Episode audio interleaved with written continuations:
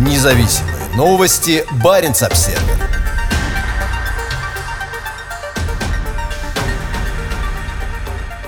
Американская подлодка впервые ошвартовалась в Тромсе. Норвегия и США расширяют военное сотрудничество. Многоцелевая атомная подлодка Нью-Мексико типа Вирджиния совершила первый заход в гражданский порт на севере Норвегии.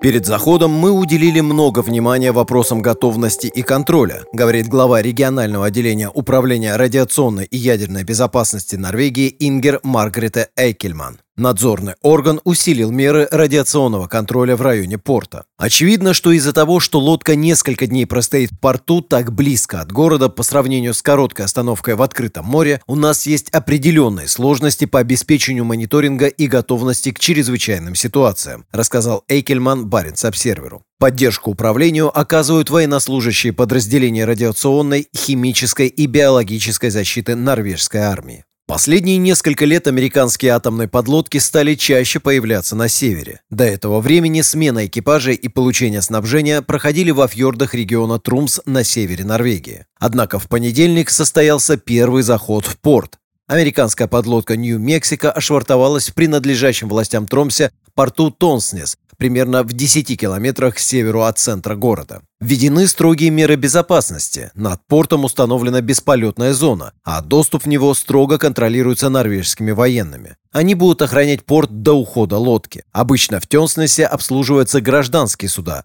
том числе суда обеспечения шельфовых проектов на севере Норвегии. Нью-Мексико – это один из 19 кораблей типа «Вирджиния», новейшего поколения американских ударных подлодок, несущих крылатые ракеты. Ее длина составляет 113 метров, а экипаж – 130 человек.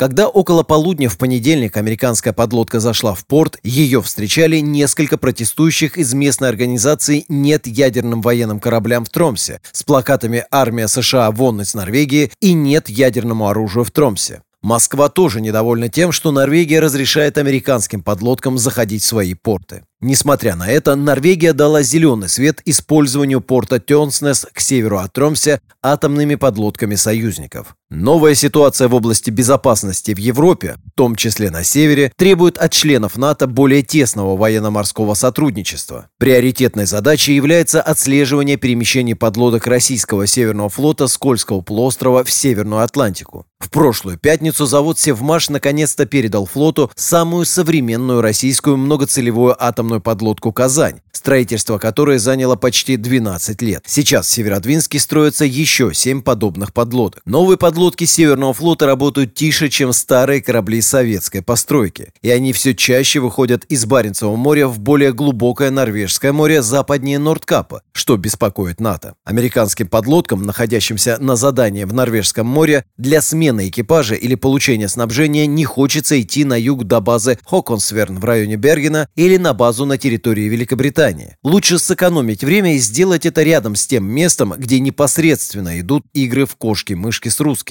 Министр обороны Норвегии Франк Баки Йенсен считает, что для смены экипажа подводной лодки лучше и безопаснее зайти в порт, а не заниматься этим в открытом море. В последние годы подводные лодки НАТО заходят в норвежские прибрежные воды по 3-4 раза в месяц. Как Баренц Обсервер уже сообщал, большинство таких заходов приходится на север страны. В августе прошлого года американская подлодка «Сивулф» сделала короткую остановку во фьорде в районе Тремся для смены экипажа и затем снова ушла в воды Арктики. Как и во времена Холодной войны, заходы подводных лодок НАТО на север Норвегии становятся новой нормой. Независимые новости. Барин обседный.